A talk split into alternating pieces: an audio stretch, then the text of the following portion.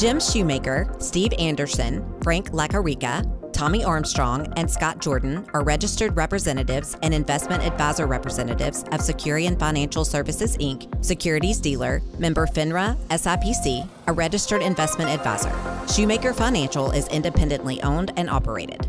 Helping you make the most of your money. It's time for Talk Money. Now, your host, Jim Shoemaker. Whether you're a baby, boomer, or a millennial, it doesn't seem to matter. A common concern is always money. I'm Jim Shoemaker. This is Talk Money. Today, we are privileged to be a part of a program that's got a lot of information, and I can't wait to dive in. We're going to answer your questions about annuities.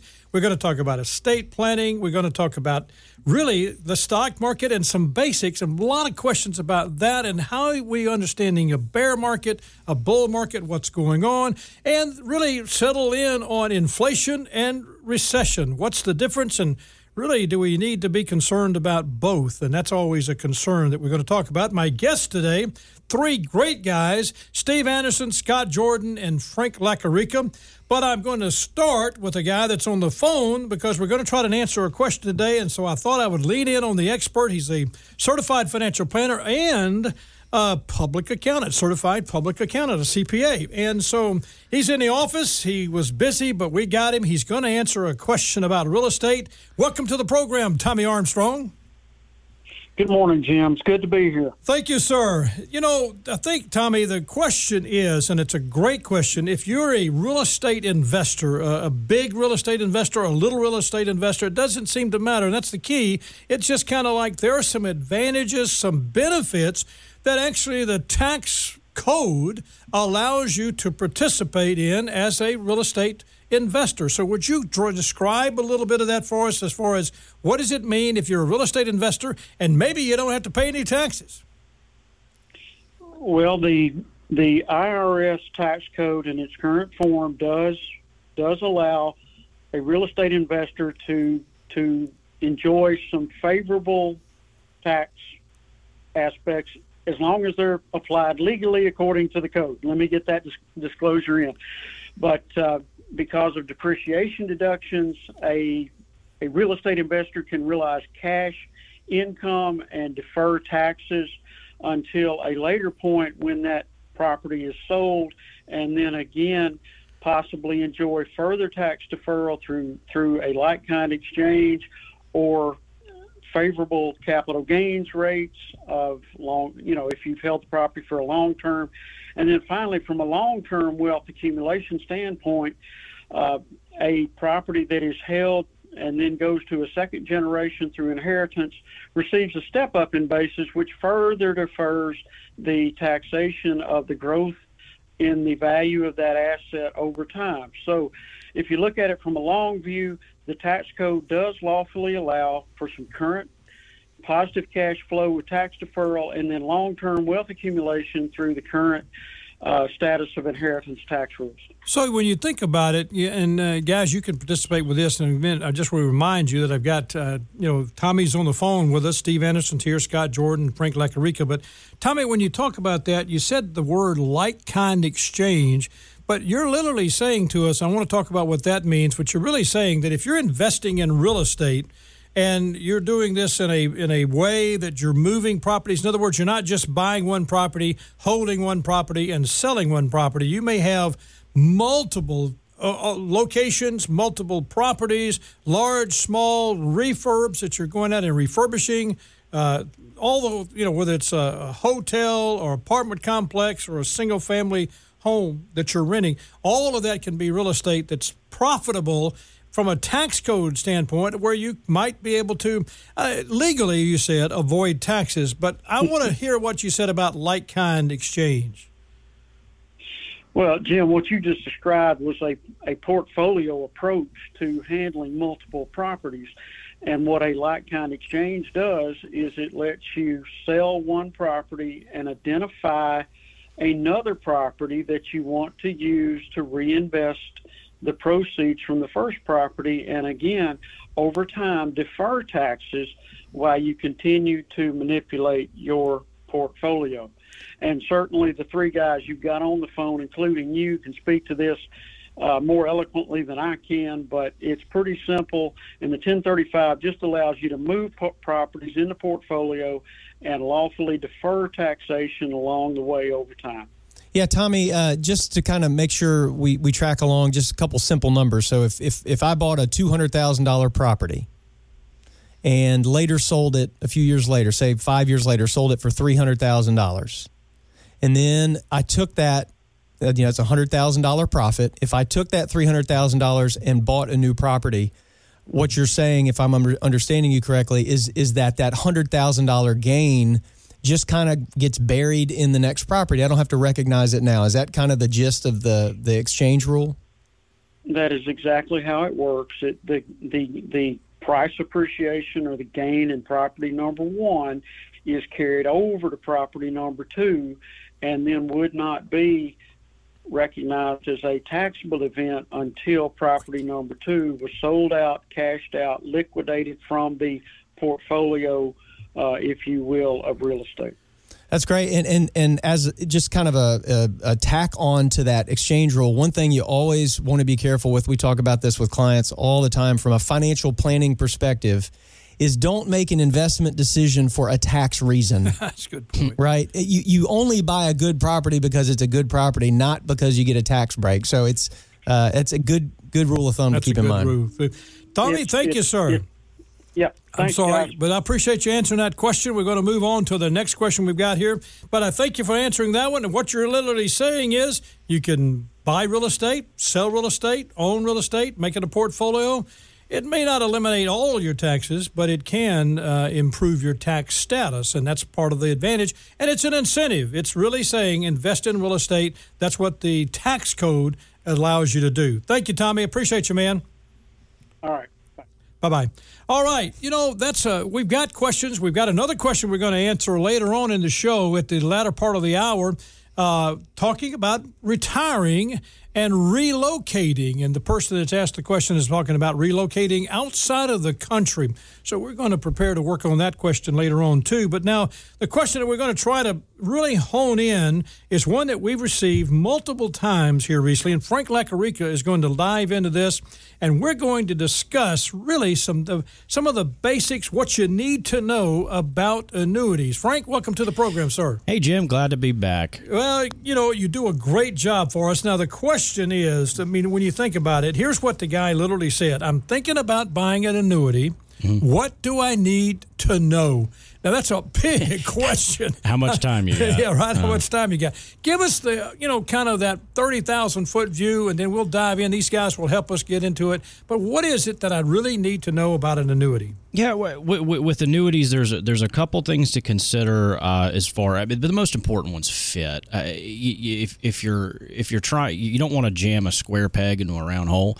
Um, and annuities can be powerful retirement tools when used correctly inside of, of a financial plan. And, and, so, consult one number one, consulting with your with your financial advisor to make sure it's a good fit is is a great place to start. But but other than that, uh, you know, they can they can be used to create pension like income um, through various riders. Uh, you can use them to build assets for retirement. There's some there's some tax advantage status if used correctly. So there's there's there's there's use for them, but understanding how they operate in certain situations is important. So when you talk about it's this retirement like income, that's mm-hmm. really where you're paying out of the annuity over a long period of time? Is yeah. Uh, so you can create that kind of pension like income in retirement. Everybody's heard of pensions. You know, your you, your parents, you work for the same company for 35 years in exchange for, you know, 35 years of loyal service, you get a stream of income that lasts as long as you do. Uh, and, and annuities provide the same thing. Um, it's called annuitization. Uh, and that's where you actually you're you're trading a lump sum uh, of of of money for a stream of income that lasts your entire life. So it's going to you take that. Let's say it's a hundred thousand yep. dollars. You put it into the annuity. You say I want to annuitize it. It's going to pay you out X number of dollars per month for your life for as long as you live. Now, what happens if you die? I mean, you died. Is your family going to get the rest of it? Or uh, when, when when you annuitize, no. That's that that that is it, it is the you, you're exchanging that money. That money's gone. You're handing it over to the insurance company, and in exchange for that lump sum of money, they're they're going to pay you for as long as you live. Okay, so that's a critical aspect of a pension-like income Pension-like. from an annuity. Now, what about riders? Because riders can change that type of way you're getting that money. So help me with that. Yeah, uh, so so there's there's there's there's a there's a lot of types of riders out there, but two of the main ones um, are living benefit riders and death benefit riders. So living benefit riders work look similarly to annuitization, but and this is a important but here. Okay. You get to maintain that principal value. So they're going to pay you a stream of income for life, but you maintain control to a degree of your assets. So if you pass away, like we talked about in that prior example, you hundred thousand dollars.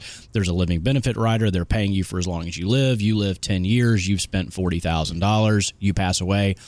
Your spouse would get the remaining benefit, and that you know if it was it was sixty thousand dollars, then she would get sixty thousand um, dollars as a death benefit from the insurance From that company. insurance company, okay? Yep. So, there that are- makes sense. It does. It does. And and they're a lot more popular than straight annuitization riders sure. for obvious reasons. Um, and then then the second one, uh, the second main one are death benefit riders, and that that that kind of um, works really well with the living benefit rider, and that's where it says, hey. Um, depending on what type of rider it is, highest anniversary or just a standard death return of premium death benefit, you're either going to you're going to get your money back minus withdrawals, or if it's a highest anniversary, there those are more uh, high water marks. They're but, but the, the thing to keep here is that you cannot lose money due to, to, to just poor market performance. I it's, hear it's. This- protected there. The person that asked the question was actually asking for their mom. It was Yep. their mom is thinking about buying, and this is an elderly lady. Oh well, I, she's in her 60s, I'd say Mm-hmm. elderly. I mean, he's he's 35, 40. I'm not sure, but I understood the question. But I think it was something he said. uh, What do I need to know? And I'm thinking that one of the main things that he we I told him kind of in the thought process that we'll do the show, but it was kind of like you need to understand that the financial strength of the insurance company that you're buying this from is critical. I mean, you've got to know that they're stable, that they, they have the claims paying ability of that insurance company is strong.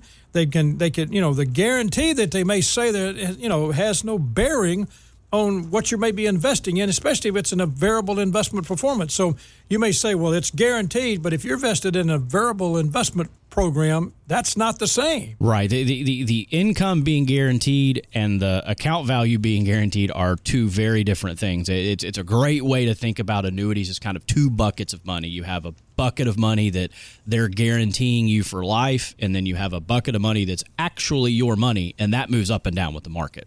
Well, and, and to that end, one one of the things that people talk about when they talk about annuities all the time, and I know you guys have, have heard this, is people will say, well, I mean, I've heard annuities are expensive. Yeah. I mean, they charge these fees and all this. Well, here we are talking about an insurance company guaranteeing, based on their balance sheet, income for life. So your account goes to zero, you live to be 124, breaking records Yeah. and they keep paying, right? Yeah. So, so you know, it brings up a, a, th- something to really keep in mind when you're looking at annuities. Yes, they cost something, so it's okay to pay for something if you're going to use it. So I love what you said, Frank, about putting it in the context of a financial plan. Fees aren't bad. No, if it- you're getting something for them. Well, it, and it's, it's perfect in a situation like we're talking about. If if we're guaranteeing a stream of income for life, I mean, I, I, I say this tongue in cheek. Like, what does it matter how much it costs? Uh, if, Well- if it, it it matters, but it's secondary to the consideration that you are receiving a stream of income for life. That's well, powerful. I think key is that that's a great point, but you got to know about the charges Yeah. and the Oh, yeah. expenses. I mean, They matter. Compare compare that with other companies. I mean, variable annuities have additional expenses. When you talk about a variable annuity, that's uh, mortality and expenses, expense risk, administrative charges, investment charges, all, charges. all of the separate account, all those are fees. You just need to be sensitive to it and understand it. Now, if you're looking at a an inde- indexed annuity, they may have even additional expenses. So when you talk about, you said, I mean, I think it's great, Steve. They're expensive. You hear that, but just know what the fees are and compare. Now, if you're mm. going to look at the the company and say what's the financial strength of the company at the same time say what is the company charging me i mean bottom line is market fluctuation is real but knowing what you're buying and what you're paying for and keeping all that into perspective makes you a wise purchaser of something. Yep. Yeah, and, and, I would add, I, I, think we're all kind of saying the same thing here, but you know, I, I hear that a lot too, like what Steve was just talking about. Annuities are bad; they're expensive, and and some of that may even be true to a certain extent. But where there's value, cost is not an issue, and I think. I would go back to what Frank said about making sure this is part of a financial plan. It's like, what are we trying to accomplish? What are our goals and objectives? And does this tool, because it's just a tool in the toolbox, this is just a product that can help us accomplish those goals does it make sense? And if it makes sense, if I want some peace of mind, if I want some guarantees, there's a cost to that. So just understanding that. And, and, part two, I would say, just through this conversation, as you can see, with all the different types and all the different costs and all the different considerations when you go to purchase annuity, it's a complex decision and I think you need to seek some wise counsel on that to make you sure you truly you know, understand I, what you're I getting. I appreciate into. you saying that, and because it's not just finding somebody that only sells annuities; it's somebody who has a bigger understanding of the bigger picture. When you talk right. about a plan, but all the products that are available for someone that they're looking to do this, and not just one box that says right. this if, is all look, you're doing. If, if you're if you're a hammer everything looks like a nail. Yeah. Um, well, and, that's important. and and so it, yeah, it's it's finding finding somebody who's who's who's got an unbiased opinion about where where an annuity may or may not fit inside of a plan for you. And then you know the, there's there's there's still there's investment benefits. So you got fixed annuities and variable annuities. And before you get to that, I want to I want to make sure we cover this because what you've talked about is it's really turning on the spigot when a person is, gets to that point in their life. Let's say they've accumulated a certain amount of dollars. Now they want that pension benefit, mm-hmm. Which kind of says, here's a fixed income that's going to come in for your lifetime or a period certain or to your family, whatever. That's going to come in. And that's kind of at peace of mind. The market's doing what it's doing now, and you think, well, I don't worry about it because I'm getting this X number of dollars going in problem I see with that sometimes is, you know, that inflation may eat that up, and you have to be careful because it's not going up based on that. It's a fixed. It's a fixed uh, payment. Fixed payment. But that's what people sometimes desperately need. You talked about the riders. You talked about a living benefit rider and a death benefit rider.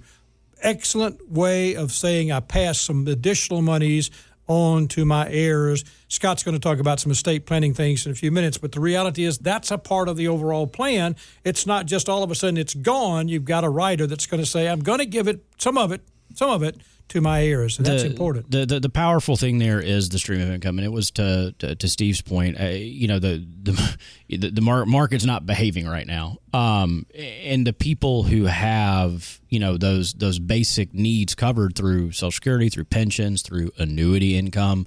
They're a lot less worried about what the market's doing right now than people who are depending on that. But I think it's important to let everybody know, too, the accumulation factor in an annuity may be tax sheltered. It could be. But when you turn that stream of income on, it's taxed as ordinary income mm-hmm. when it's distributed. And if it's needed before 59 and a half, you may have to pay a federal tax penalty. You need to be aware of that. That needs to be something that you got in that back to that planning, Scott, what you were talking about. Mm-hmm. That is part of the toolbox, but knowing that, you know, that's critical. And some people say, well, I'm going to put an annuity into my IRA. Well, then the benefit kind of lose the tax benefit. You there. lose the tax benefit with that. That's not a good thing. So it's knowing when to use it and how to use it.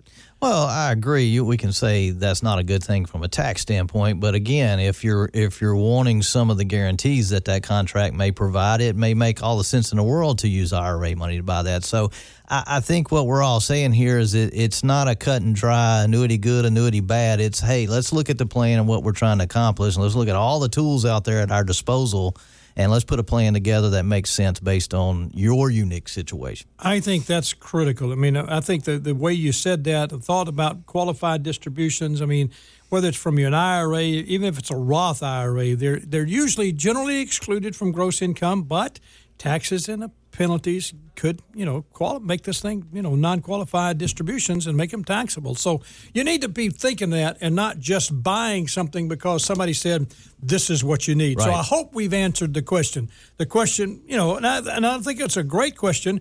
I'm thinking about, or my mom was thinking about buying an annuity. Someone's selling her annuity. What do I need to know? And I hope we've kind of talked about that. I mean, sub accounts on annuities, they're subject to market fluctuation like anybody else. That's that variable annuity that you're throwing into the market. So if you're trying to have a guaranteed income, you got to understand sub accounts, like the market fluctuation, they could, you know, you got the risk of loss of principal. You have to know that. You just can't jump out and just say, okay, I got an annuity, and you don't really realize what you bought. That's so important. Anything else that you got from that, you know, Frank? No, I, I think you know Scott, Scott and Steve kind of hit. Uh, we are all trying saying the same thing. Uh, they're they're powerful tools when used correctly.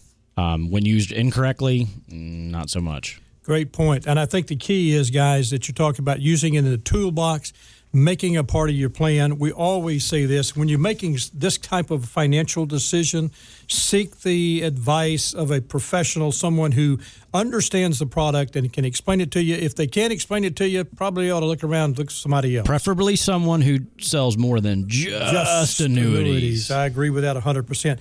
Well, coming up, we're going to go back into asking some additional questions. We got one more question we're going to deal with coming up when we get back after the break. And we're going to talk about literally the stock market basics, some fundamentals that you need to know, and estate planning, why it is important. I thank you so much for listening, and I want to remind you that you can find our show the Apple Podcast or Spotify, wherever you listen to podcasts. Search for Talk Money with Jim Shoemaker and subscribe to the podcast and leave us a review. It's always appreciated. We'll be right back right after this. I'm Jim Shoemaker. This is Talk Money. This material represents an assessment of the market environment at a specific point in time and is not intended to be a forecast of future events or a guarantee of future results. This information is not investment advice or recommendation. Past performance is no guarantee of future results. Investments will fluctuate and when redeemed may be worth more or less than when originally invested. The S&P is an unmanaged index of 500 large cap stocks. Investors cannot invest in an index. Helping you make the most of your money. Talk Money with Jim Shoemaker on News Talk 98.9.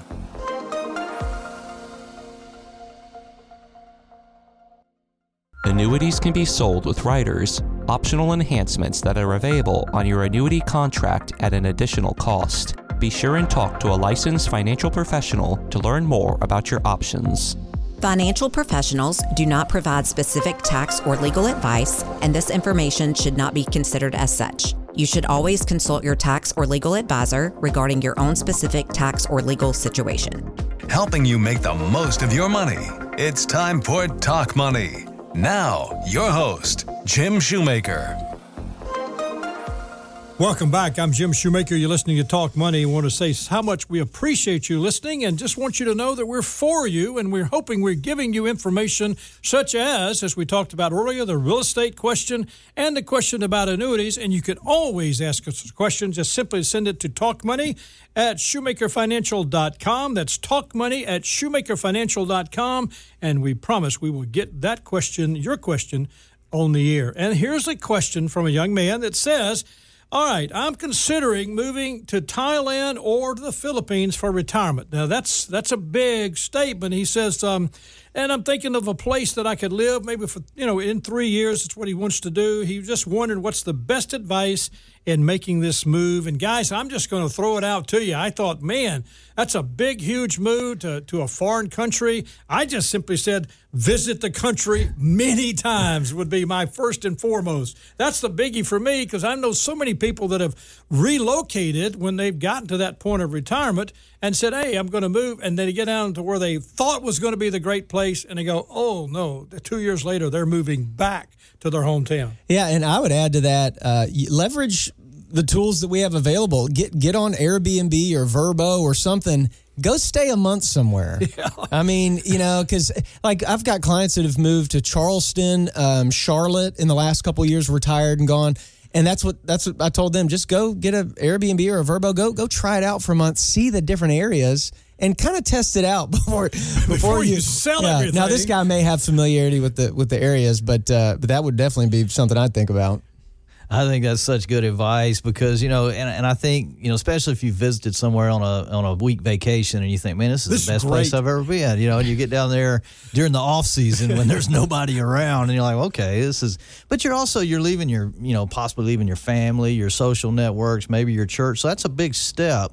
Uh, to to move somewhere like that, and I think that's good advice to go visit there and stay for maybe an extended period of time just to see how you like, especially if you're going all the way to the Philippines. That's a big move. Well, Li- you- life looks a lot different when you're not the tourist. Everyone's there. Right. I enjoyed the walk on the beach. Who are all well, these people? the mosquitoes, when you're there in the spring, are small. When they're here in the heat of the, the- summer, they're like eagles. You got the Philippines Well, and whatever. Costa Rica. Hey, make sure you, you speak the language. Yeah, um, language that's- barriers. That's a good uh, one too. Yeah, and we've got clients that have moved um, with a local employer here, like to uh, the Netherlands. And one of the things we always talk to them about is uh, get with a CPA who actually does international taxes. It it does it's that that may sound like oh it's going to be super expensive. No, just you can go visit with a CPA and say here's what I'm thinking about going. Just get some a sense of going in with your eyes open because things are going to be different. So you just want to kind of have a sense of what that is going to be. Well, I hope we're helping him with his. He says best advice in making this move. I have a client actually that moved to the Philippines, and so, you know, we could talk to this person about talking with him. I know the biggest thing that he had to deal with was the culture, and his wife is uh, is from the Philippines, so he felt like he had an understanding, but he had always been the visitor. Right. And now he's the resident, or you know, the foreigner, and uh, it's a it's a little change for him. And he admits to me that you know he said there were some things I didn't expect, and uh, that I've had to learn. And he mentioned the fact that he understands some health needs that uh, he had already. He's a retired executive from one of the big companies here in the city, and he said, "I knew I had some family needs, but I, of health needs, but he said I thought I'd be okay." He said, "I'm just having to realize that I'm not speaking as the language as well as I would like to, and the communication sometimes can be difficult, even though his wife's very, very capable of both languages. So it's just, just different." And then he, you know, the thought about it was, here's my suggestion. Know the cost of moving back. Yes. Yes. Just in case you get there and in 90 to two years later you say, ah, maybe I don't like this here. That's a thought. Uh, you know, as you were talking, I was thinking, you know, if, if you have things like possibly long term care insurance and things like that, you need to check all that kind of stuff and see what kind of coverage you would have internationally with things like that. Because, you know, you mentioned healthcare, and that kind of popped into my mind because a lot of people have those types of, of vehicles or products, but the coverage, if you're international, is not, not near the same or not available at all. So it's good to look at all the different insurances that you have and, and other benefits to make sure those are going to work out where you're going. That's a great point. Well, let's talk about estate planning. I hope we've answered his question. Again, visit many times before you move. Consider health care. Is your family supportive? And uh, know the language as much as you can. And, and what's the cost in case you change your mind? But, Scott, let me lean in with you. We're talking about estate planning, some basics. And I know everybody needs to understand this that we're not here giving you legal advice or trying to be, you know, your accountants or anything like that. We're just simply trying to give you the advice from a financial planning professional who's working with clients every day. And we talk about the need for estate planning. So let me ask you this, Scott who needs estate planning? Well, the short answer is everyone. So, you know, we're all going to die at some point. Um, as I believe as that's biblical. I Wait a believe minute. that is. You're appointed once to is. I- die. I- that may be news to some, but as, last time I checked, the mortality rate was still 100%. 100%. so we're all going to die, probably at a time we don't expect, and somebody is going to get our stuff or our mess that we leave behind. So I would say everybody, a lot of people think it's just for wealthy people. When you use that terminology, especially estate planning, it sounds like I have all this huge amount of wealth that I need to plan, but everybody needs to have a plan. Now, everybody actually does have a plan. It's either by design or by default. Uh, you either create a plan or the state in which you reside will usually decide how your assets are distributed, and that may not line up with how you wanted that to go. So so everyone, what are some of the th- basic estate planning documents when you say everyone needs it? What would what would you include that if I had to go out and put together the word estate plan sounds awesome or, or kind of big to everybody, and I guess the the uh, you know kind of almost like wow. You know, and you kind of back off. But what are some things that you would say when you're talking to someone? Here's some of the fundamentals. I would say most people need to have a will, uh, a durable power of attorney, which we can dig a little deeper into, both for financial and health care. Uh, usually a living will where you're kind of telling your wishes of how you'd want your health to be treated. That's helpful to have as well. But I think the will and those power of attorneys uh, and the uh, the living will are a good base setup for most people. Who is, when you talk about power of attorney, um, is you, are you talking about for financial reasons for somebody to, to be able to perform your financial duties in the case you can't? Now that's prior to death, though. That's not. That a, is. That's That not is. last That's- will and testament. That is. Uh, it is prior to death, but it does carry over into incapacity. So that gives somebody the legal right to basically conduct business or financial matters on your behalf. They're a fiduciary to you, so they're acting on your behalf. And like I said, that does that does carry over into incapacity as well. And I think one of the big misconceptions that I see the most is somebody will assume, well, because it's my wife or because of my husband, I can easily step in there and handle anything for them, and that's not the case. Now, on joint jointly held property, sure, maybe, but if it's a property or an investment that's individually owned, uh, just being a spouse does not give you the right to step in and manage that. I know, guys, we talk about transfer on death when we look at somebody's Mm-hmm. portfolio and we're managing an account. The TOD, we'd refer to that. And it's amazing that sometimes we have a lot of people that are coming in to see us for the first time, and we're looking at a sizable amount of money, and there's no beneficiary, no TOD, and the will doesn't even address it. We see that more often than we would like. What would you say to that? How do you address that? Well, let me back up first. So, you know, when, when, when property passes, it usually passes either by will, by contract, or by operational law. By will, that's what you name in your will, how you want your property to, to pass, and that's usually for individually owned assets that don't have a beneficiary designation or a TOD. And then you have by contract, that's where you're, you know, like on your retirement plans at work or even on bank accounts and investment accounts where you can add a TOD or a transfer on death those pass by operation of that contract and not through the will. So you want to make sure all those lined up, you know, the, that all those line up with how you're wanting everything to pass. And then also by operational law, that's how property's titled, whether it's, you know, joint with rights of survivorship, and then that just passes automatically outside the will as well. Scott, but the reality is, I want to make a change. Uh, you know, my uh, name, and we see this a lot. I, I have my, you know, not me. Uh, don't want my wife to hear this conversation, but my supposedly, I'm talking about John out here that has an ex-wife. I read about this guy. or, or Mary that has an ex-husband. You know, right? Uh, the reality is, they haven't changed uh, that document. The beneficiary is still Mary on John's insurance policy. What happens if John dies and that's the case and they haven't been married for 10 years? Well, that's a big deal. So that's one of the reasons I think you know we we always say estate planning is a process. It's not an event. So it's something that needs to be revisited year in and year out to make sure that everything is still like you want it. Because things change, life happens. Uh, whether it's through divorce, maybe a new child is born, you want to make sure that your current documents are lined up and that all your beneficiaries and everything all agrees with all those documents that you've set up. And just to say exactly what you're saying, almost in the inverse, I've I've had I've had conversations where someone says, "Oh yeah, well I've got a will," and and I'll look at the the portfolio of assets they have and everything, and, and they've got like a 401k and an IRA, a life insurance policy, a home, and a couple cars, right? And you know, I'll tell them, "Hey, look, I'm I'm looking at your will, and your will says I want to leave everything to these people."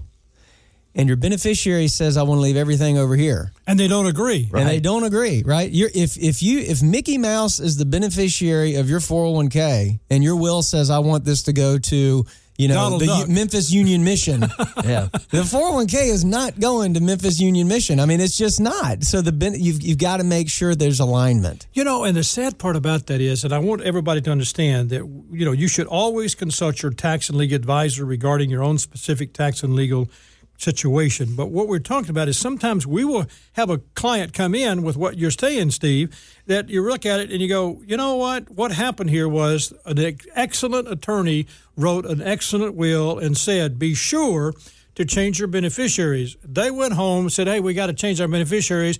Got busy, put it in the closet or put it in the drawer under the box where everything's supposed to be, and forgot to do that.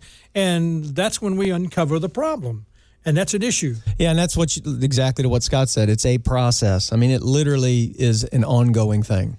Well, and estate planning isn't for you; it's for your next kin. Um, they're the ones that are going to be picking up the pieces. They're the ones who are, you know, going to be dealing with assets moving different places while they're all, they're also trying to grasp, you know, come to terms with the fact that a loved one's no longer there it, it's not it's not for you. It's it's it's for your kids. It's for your, your next of kin. It's it's it's, it's keeping them act. from talking about you.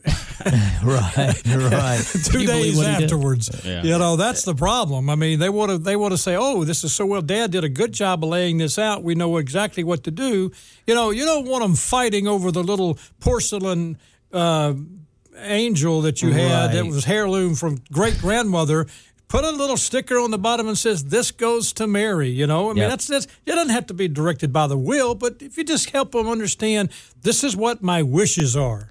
Yeah, and, and you're kind of saying the point I was I was going to make. You and I have sat down with a lot of people to help you know settle estates, and it's in a very emotional time. is, and, and yeah. for the survivors, for the family, and my goodness, if it's if it's not done correctly, it just can create so much distress and tension in the family, and and a lot of that could have been prevented just with a, a little bit of planning on the front end, and and clearly stating how you wanted things to go, and also at, at the right time communicating that to the family so there's no surprises. You know, you talk about that. One of the textbooks that I had to go through when I was getting one of my designations, and uh, it was it was a law book, and the book was so well written, and it was titled "The Human Drama in Death and Dying." Wow. And I mean, it just gave case after case after case, and it literally was human drama in death and dying. And I mean, it's uh, it is what we have to deal with. So I, I think it's important that what we're saying to people is, and I appreciate what you said.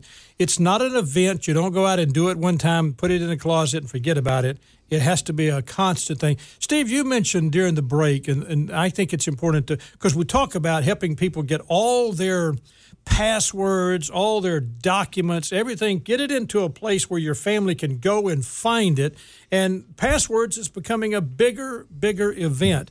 Something that you've just discovered or recently you were talking to clients about. Yeah, it's it's important to know that at least from a legal perspective, again, I'm not an attorney, but from from my understanding, if I were to pass away and I left my wife a list of all my, you know, usernames and passwords, you would think that you just, just almost intuitively you'd think that her logging in and making sure to kind of clean everything up and close accounts and all that would be fine.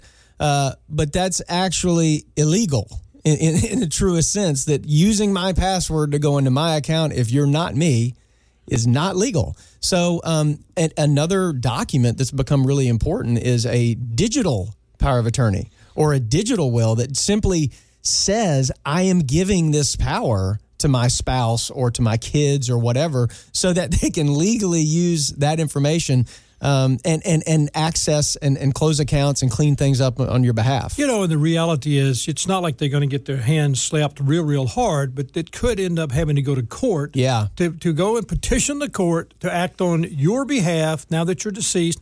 And that is just time consuming. It creates an enormous amount of stress. And the reality is, if this would prevent that from happening, that's something that you need to do.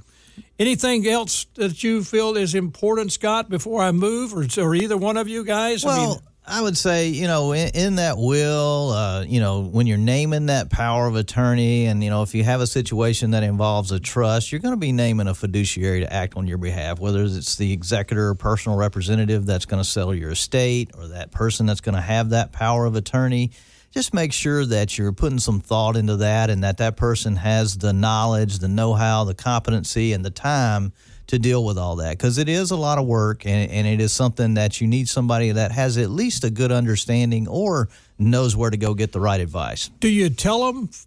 Do you tell the person that you're doing this? Should they know this? I, mean- think so in most cases. I, now there may be some cases where you know, especially on the power of attorney front, because that's a lot of power to give somebody. Yeah. Where you you may not, you may hold that back for a little while, especially if they're a successor power of attorney and they're down the line. You know, a lot of times you see a husband and wife name each other, and then maybe one of the children or two of the children. You know, would take over in the event that neither one of them can do it. But that's that's something that I think you sit down and talk about, and the timing of that can be important of, of when those people know those kinds of things. You know, we like to hold at some point when when they're ready family meetings so that everybody's on the same page and understands everything. I think communication is critical.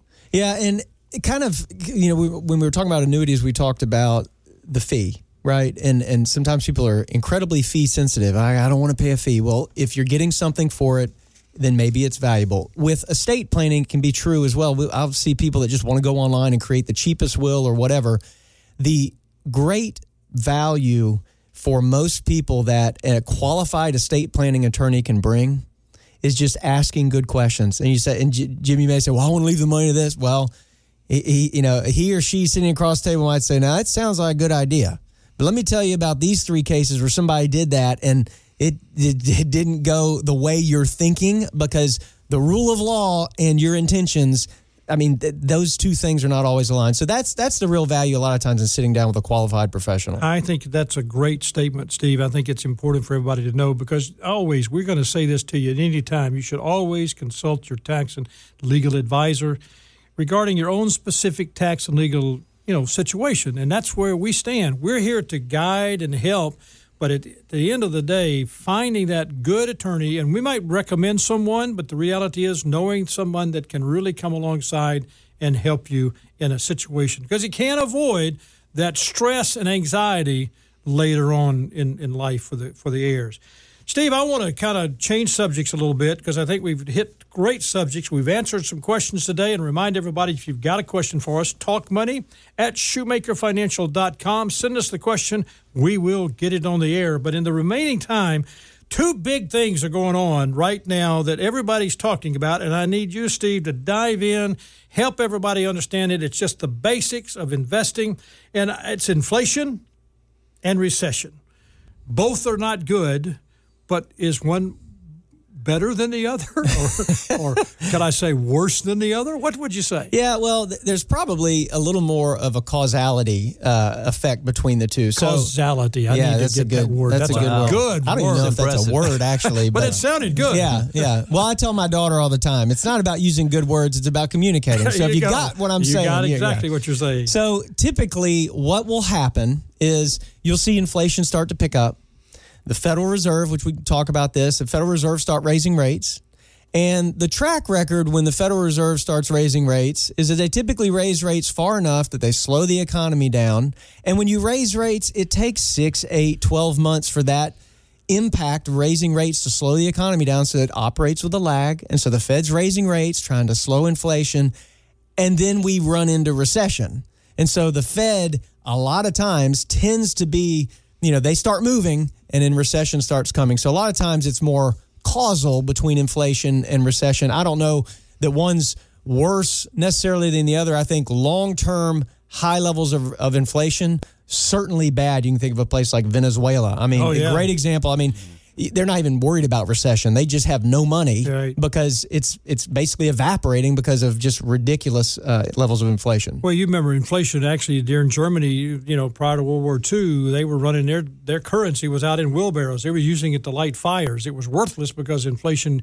That you'd go into a store, they had a little ticker that would go in and say, well, the day the the mark the Deutschmark was worth this, and you go back to buy meat, you came out, whoops, it went up, and so Yeah. it's just moving that fast. So inflation can be crippling to anybody's economy, and especially to ours. So if you're buying a stock, Yeah. okay which do I need to be sensitive to? Inflation or recession or both? Because if I'm in the market, which we are, do I need to fear one or the other, or are they just part of the problem? Well, you know, if you're going to invest money over long periods of time, you're going to experience both in all likelihood. I, the, I think it's important to think through if you think of inflation, if there were no inflation, everybody could just put the money in a, you know, in a under their pillow and just leave it there until the day they need it.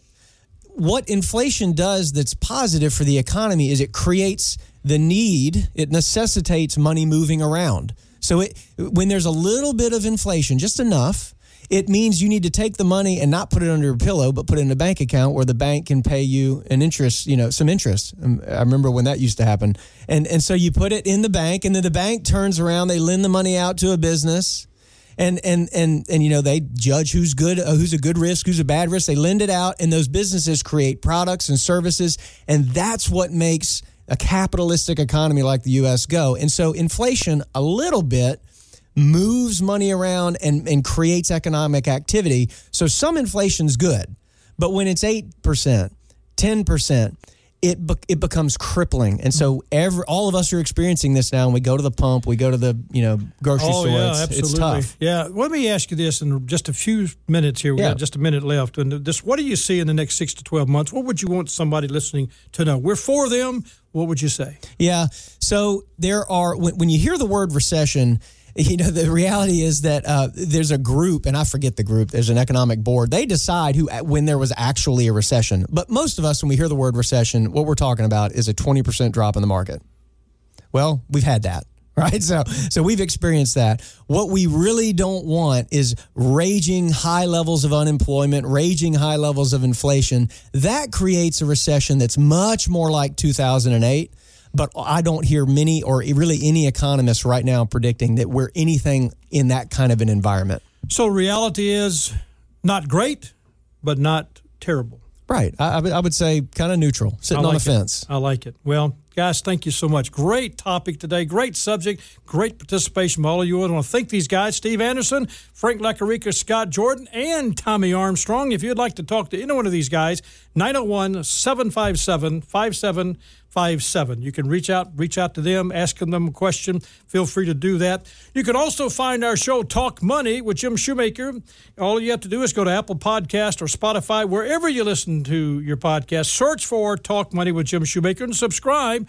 And we would like for you to leave us a review. It's always much appreciated. We thank you for doing that. Next week, my guest, Greg Valliere, he is going to talk about the Washington update and politics and the economy. Boy, you do not want to miss him. He's great.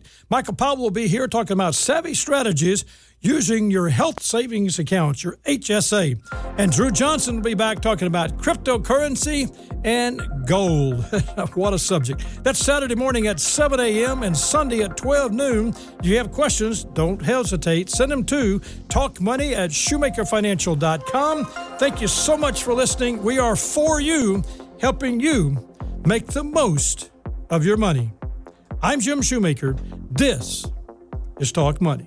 Jim Shoemaker, Steve Anderson, Frank Lacarica, Tommy Armstrong, and Scott Jordan are registered representatives and investment advisor representatives of Securian Financial Services Inc., securities dealer, member FINRA, SIPC, a registered investment advisor. Shoemaker Financial is independently owned and operated. Helping you make the most of your money. This has been Talk Money with Jim Shoemaker on News Talk 98.9.